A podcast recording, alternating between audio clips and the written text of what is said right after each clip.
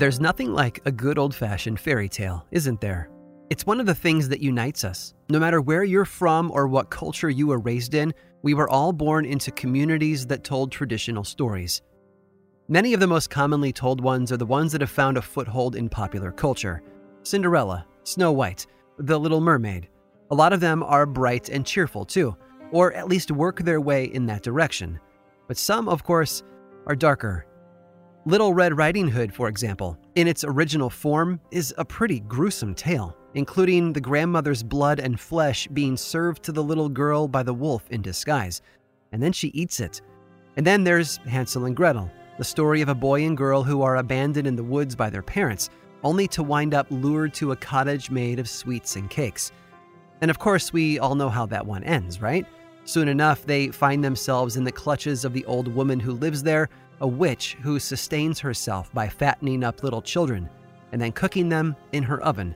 It's like Candyland meets Saw with a touch of Disney magic.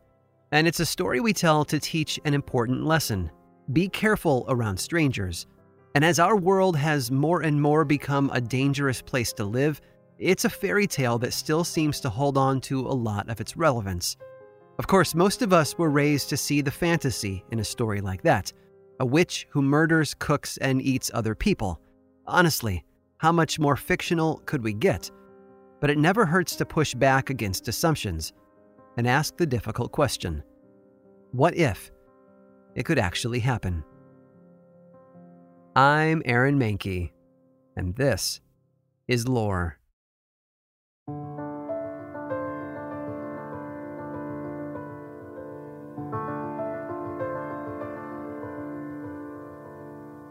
Leonarda was born in the Crucible. Her mother, Amelia, had been a young socialite with a shot at climbing the ladder, but when she was assaulted by a local drunk and left pregnant with his child, those hopes came crashing down. Making matters worse, Amelia's parents forced her to marry the drunk, leaving Leonarda to be raised in a household that didn't want her, for a wide assortment of reasons. That was the crucible, the blast furnace that forged her in those early years, and it was rough, to say the least. Compounding all this pain was her mother's deep desire to give Leonarda the life she never had. She took meetings with eligible men from all across their little town of Montella in southwestern Italy, looking for the match that would give Leonarda and their family, by proxy, a desperately needed boost. But Leonarda had a different plan in mind. In 1917, at the age of 22, she met a man and fell in love. But he wasn't one of her mother's choices. Heck, he wasn't even on the list. He was just a lowly town clerk named Raphael Pansardi, a man with no future or promise of something more. But he was the love of her life, and that's all that mattered to her. And so, for the first time in her young life, Leonarda pushed back against her mother's wishes and married Raphael in a small, rushed ceremony. Her mother went mad over the ordeal, and when Leonarda came home to collect her belongings, Amelia did something most mothers would never consider. No, she didn't beat her daughter or attack her with a barrage of insults. She cursed her and her new marriage. Faced with that sort of threat, the young couple packed up and left, heading a bit south to the seaside town of Lauria, which is where, weeks later, a down on her luck, still new to town Leonarda attended a traveling fair and met a Romani fortune teller. It was her chance to finally see if her mother's curse had any power or if it was even real. No, the fortune teller told her, she wasn't going to die, but she would outlive her children. And as the following years show us, that definitely must have felt like it was coming true. Countless painful, traumatic miscarriages seemed to drive that message home. But in 1922, she and Raphael gave birth to their first son, Giuseppe, and he became her obsession, keeping him at home through his early years rather than letting him out of her sight to play outside. Other children followed, but between 1922 and 1927, each of them became sick and died before the age of three. All she had left was Giuseppe. In 1927, she did something desperate. Working the overnight in a bank as a cleaner had given her access to the account register, and she took a gamble and made some adjustments, instantly turning herself into a wealthy woman. Sadly, she was almost immediately caught and as punishment for her crimes, she was thrown in jail for a year and a half. When she was released, she and Raphael agreed that moving to a new town might give them the best chance at a fresh start. So they packed up their family and headed inland to the small community of La Lacedonia. That fresh start didn't happen though. First, there was another encounter with the Romani fortune teller, who informed Leonarda of two possible futures for herself prison or a mental asylum. It sent her into an emotional spiral, and her days and nights were filled with a deepened depression. And a short time after that, all of her mental turmoil was greeted by something far more physical when a massive earthquake ripped through the region, leveling the town and destroying structures in a 2,400 square mile radius. And that included Leonarda's new home, all their possessions, and the new life they had tried to build. So she packed up the family and headed north, broken and tired, eager to build the new life she had been hoping for. But looking back, she would end up building something else instead.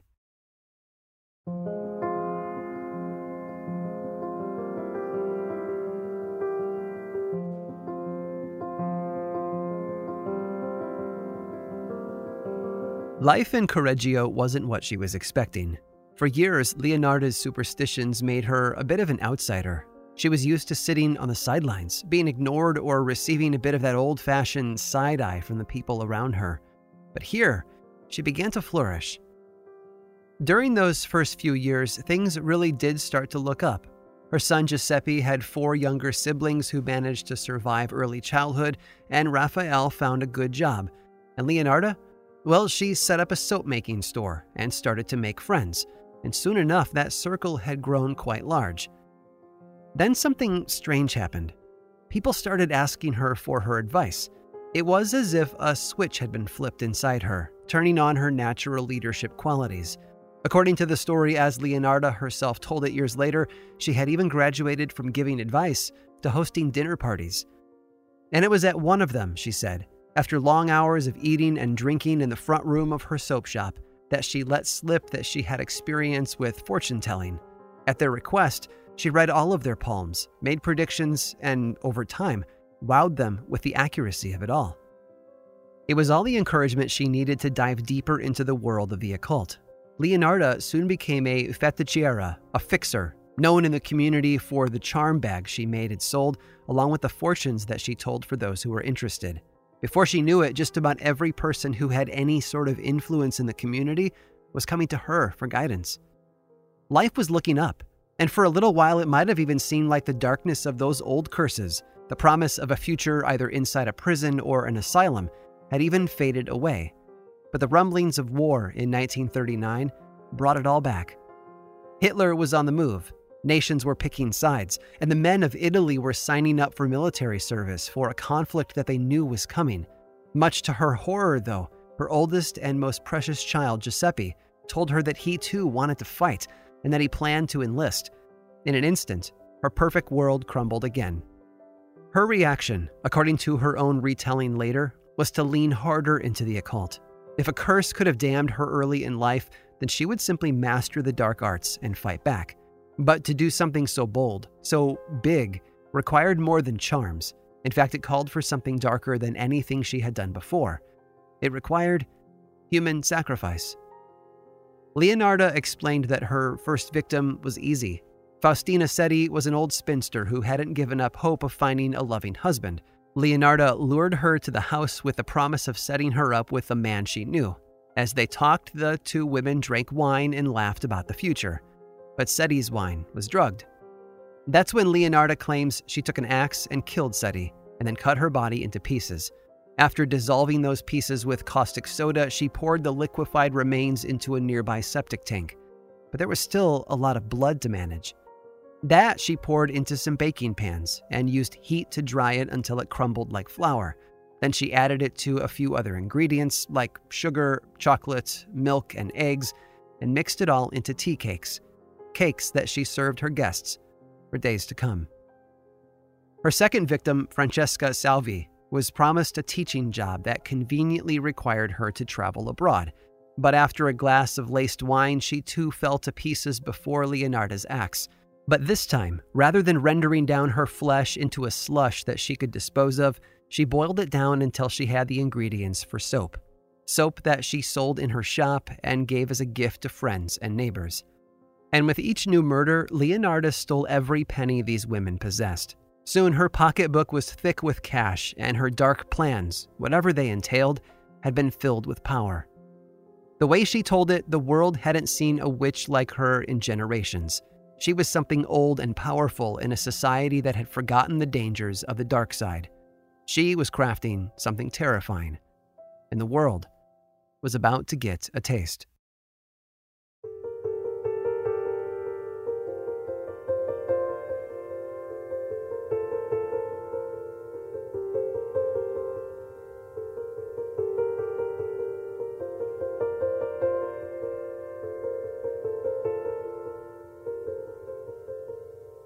It's important to note that it wasn't odd for people to disappear in those days. The war had frightened many people, and a lot of folks were looking for a safer life elsewhere. So when her first two victims vanished, no one seemed to think twice about it. It was the third missing person that did her in, though. Virginia Cacioppo was a former opera singer looking for a way to return to the entertainment world, and Leonarda claimed that she had a solution. So the pair met up in 1941. After a nice glass of drugged wine and some quality time with the ex, the former fortune teller claims that she cut Virginia's body into pieces and went through all of the steps again. Her fat became soap, and her life savings became Leonarda's. But it turns out this victim had a family, and they started to worry when she didn't come home. Witnesses eventually pointed the authorities to Leonarda's house, where they found enough evidence to arrest her, including some bones and all the cash she had been stealing. But they also did something that horrified Leonarda. They took her son into custody as well. All that effort to keep Giuseppe safe, to coddle him and protect him from the dangers of the world and her mother's curse. And here he was, following her to jail. All her carefully laid plans had come crashing down, and there was no way to stop it. Well, almost no way. It turns out she and her son had quite the long wait before their trial. Five years, in fact, and Leonarda used that time to write a massive 750 page autobiography. Everything I've told you up to this point, from her mother's curse to the elaborate ways that she dispatched her victims, all of it comes from that book. And the question is how much of it was real? Clearly, motherhood had not been easy for her. According to the court documents, she had had to bury at least 10 children over the years, which explained why she obsessed over the ones that survived and her victims had clearly been killed. But sprinkled onto those truths was a healthy dose of herbs and spices of her own invention. When the trial kicked off, the court appointed psychiatrist who was working on the case gave Leonardo the opportunity to share her side of the story. So she handed him her memoir, and he took every claim inside it as the gospel truth. If she said she was a witch and that her occult powers allowed her to do those things, that was the fact. Apparently, the general public agreed. Newspapers carried her story, and people were both fascinated and disgusted by what they read. One paper reported that a local doctor swore her body was covered in long, bristly hair, making her out to be some sort of monster or creature from a dark fairy tale. And sales of those newspapers soared.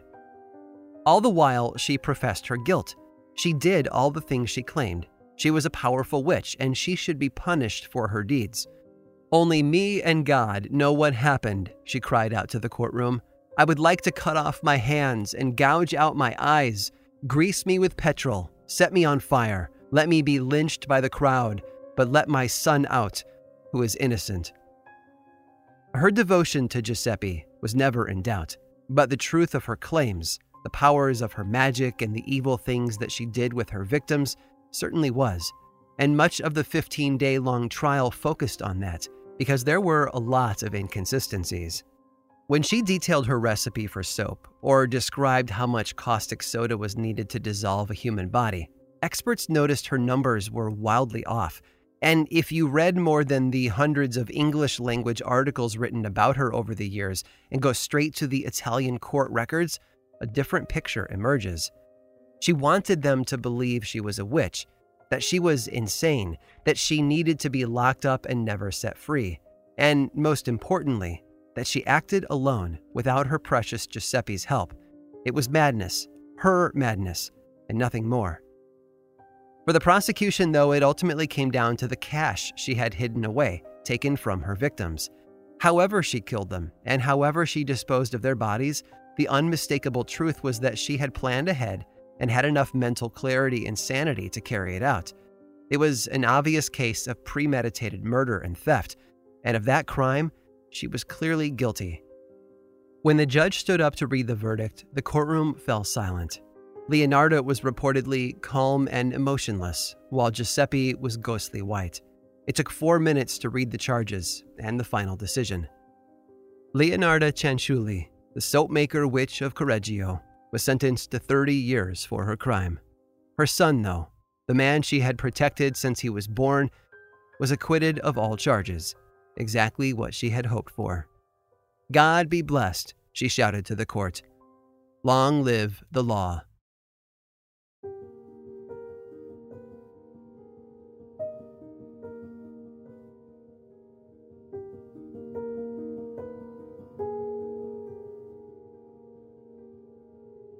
For a very long time, people have used fairy tales to teach important lessons. It's one of the most common themes in a lot of folklore, actually. We keep those stories alive because, in some ways, they help do the same for us. I think that's why it's so important to remember just how dark a lot of the stories we love started out in the beginning. By cleaning them up and removing their R rating, we might be making them more palatable to our modern sensibilities. But we're losing something in the process because the things we fear, by definition, are dangerous. And of course, everyone loves a good witch story. Everyone wants to believe that if you study enough, dig deep enough, and be bold enough, they too can bend reality to their will. And if the legacy of Leonarda's case is any indication, she sort of made that happen, just not in the way she imagined. She spun a story that people believed, she wove a tapestry of fantasy about spells and fortunes and a fairy tale like villain who killed and cooked her victims, and the general public, both then and now, ate it up. Most people will tell you that Leonarda Cianciulli was a cold blooded cannibal who cooked her victims like the witch from Hansel and Gretel. But as the years have gone by, we're slowly realizing that her true power was building a massive web of lies around herself a madness inspired by her mother's curse and fueled by a lifetime of events that seemed to confirm her fears. A fairy tale in the oldest sense, with a grain of truth at its core. Oh, and remember that curse that Leonardo was running from? The Romani fortune teller had taken both of her palms and explained that she saw two different destinies for her. Her life would either end in a prison or an asylum and those possibilities frightened Leonarda into many of the unusual decisions that she made later on in life. Well, her official sentence of 30 years began immediately after her trial. She was placed in a criminal asylum, which, to her at least, must have felt like a hybrid of both options. And she passed away before her sentence was up, dying of a stroke in 1970 at the age of 76. It seems that the curse finally did come true.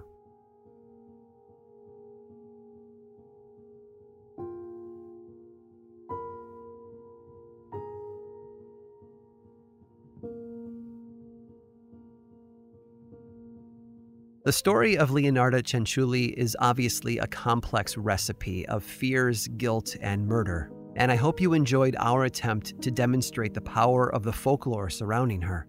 But she's not the only witch in history to try changing their luck with a bit of violence. Stick around after this brief sponsor break to hear one more thrilling tale.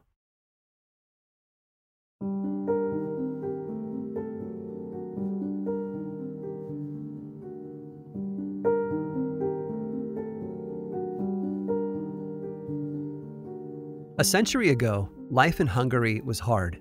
The First World War had pulled over 9 million men out of the country to join the fight in Europe, and that devastated society on multiple levels. How some of those who remained behind managed to cope, though, was just as deadly. Most people know enough about Budapest to recognize its place in history. A city straddling a river that, in Roman times, marked the boundary between Asia and Europe. It's a community split in half, two cities within one. Outside, though, it's a lot of farmland, and that was where the deepest impact of the war was felt in the 1910s. Many of those 9 million soldiers had been farmers and husbands, and their absence drove the economy and the people who remained behind into a depression. But early on, a prison camp was set up southeast of Budapest for Allied soldiers captured in battle. So while their men were gone, they realized they had a captive workforce, and the prisoners were put to work on the farms. It put hands back on the plows and helped Hungary move forward, even if just a little bit. But when their husbands and sons and fathers returned, many of them came back changed. Today, we might talk about PTSD as a logical explanation, but a century ago, folks understood a lot less about the psychological effects of war. All they knew back then was that these men weren't the same ones who left. They were different, broken. This was exactly what the women of the small village of Nagadiv experienced when their men returned. Suddenly, there were people in their homes that behaved like monsters, abusing them, crushing their spirits, and disturbing any sort of peace they might have hoped for. But there was someone to turn to. Her name was Susanna Fazekas, and she was a relative newcomer to town. She had arrived around 1911 and brought a much needed skill to the village. You see, she was a midwife. Now, for a very long time, midwives were powerful women they helped the women of their communities through childbirth and even served as the best source around for medical advice before the advent of modern medicine. But when childbirth became the purview of male medical doctors, these midwives saw their position in society slipping away. It was only in places so remote and poor they couldn't support a doctor that the midwives held on, and Nagadiv was one such place. So when the women of the village found themselves suddenly faced with an army of angry, abusive husbands, newly returned from the crucible of war, they reached out to Fazekas out of desperation. She might be a midwife, but surely there was something else in her bag of tricks that could help them, right? And that solution was arsenic. She harvested it from flypaper and then secretly coached these women on how to use it to poison their troubled men. Centuries before, women like Fazekas would have sold what they called inheritance powders, poisons that helped them kill off the person standing between them and a large sum of money. Here, though, it was more about peace and safety. Well, at first. Before long, women were using the poison to simplify their lives in other ways. War shocked husbands were dying, yes, but so were children and parents. And because the tiny village lacked any of the resources that might have equipped the authorities to track down and catch the killers, they got away with it. It's estimated that over the course of nearly two decades, the women of Nagadiv murdered around 50 people, and each time they were quickly buried and their death certificates were managed by the town clerk, a woman in the confidence of the killers. So, what ended their reign of death? Well, one of the men who was poisoned either died while on the river or was disposed of there, and his body washed down to a larger town, one with a medical student who knew enough to test the body, revealing high doses of arsenic. In the end, 26 women were arrested and put on trial, 10 of which were found guilty. And the most shocking aspect of it all, according to those who lived there at the time, was the way these women presented themselves in court. They seemed bored by it all, as if slow justice wasn't as fun as the quick fix they had employed all those many years. And Susanna Fazekas? She apparently caught wind of the investigation before the police could find her. When they finally knocked on her door, there was no answer, at least not until they stepped inside. That's where they found her body. She had poisoned herself with the very same tool she taught the other women to use a tool meant to solve their problems and destroy their monsters. And she had used it on herself.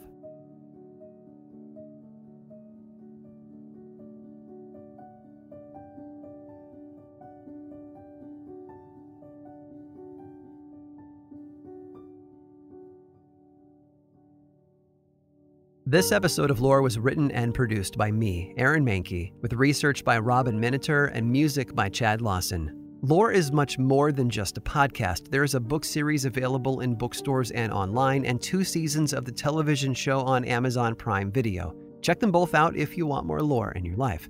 I also make and executive produce a whole bunch of other podcasts, all of which I think you'd enjoy. My production company, Grim and Mild, specializes in shows that sit at the intersection of the dark and the historical. You can learn more about all of our shows and everything else going on over in one central place, grimandmild.com. And you can also follow this show on Twitter, Facebook, and Instagram. Just search for Lore Podcast, all one word, and then click that follow button. And when you do, say hi. I like it when people say hi. And as always, thanks for listening.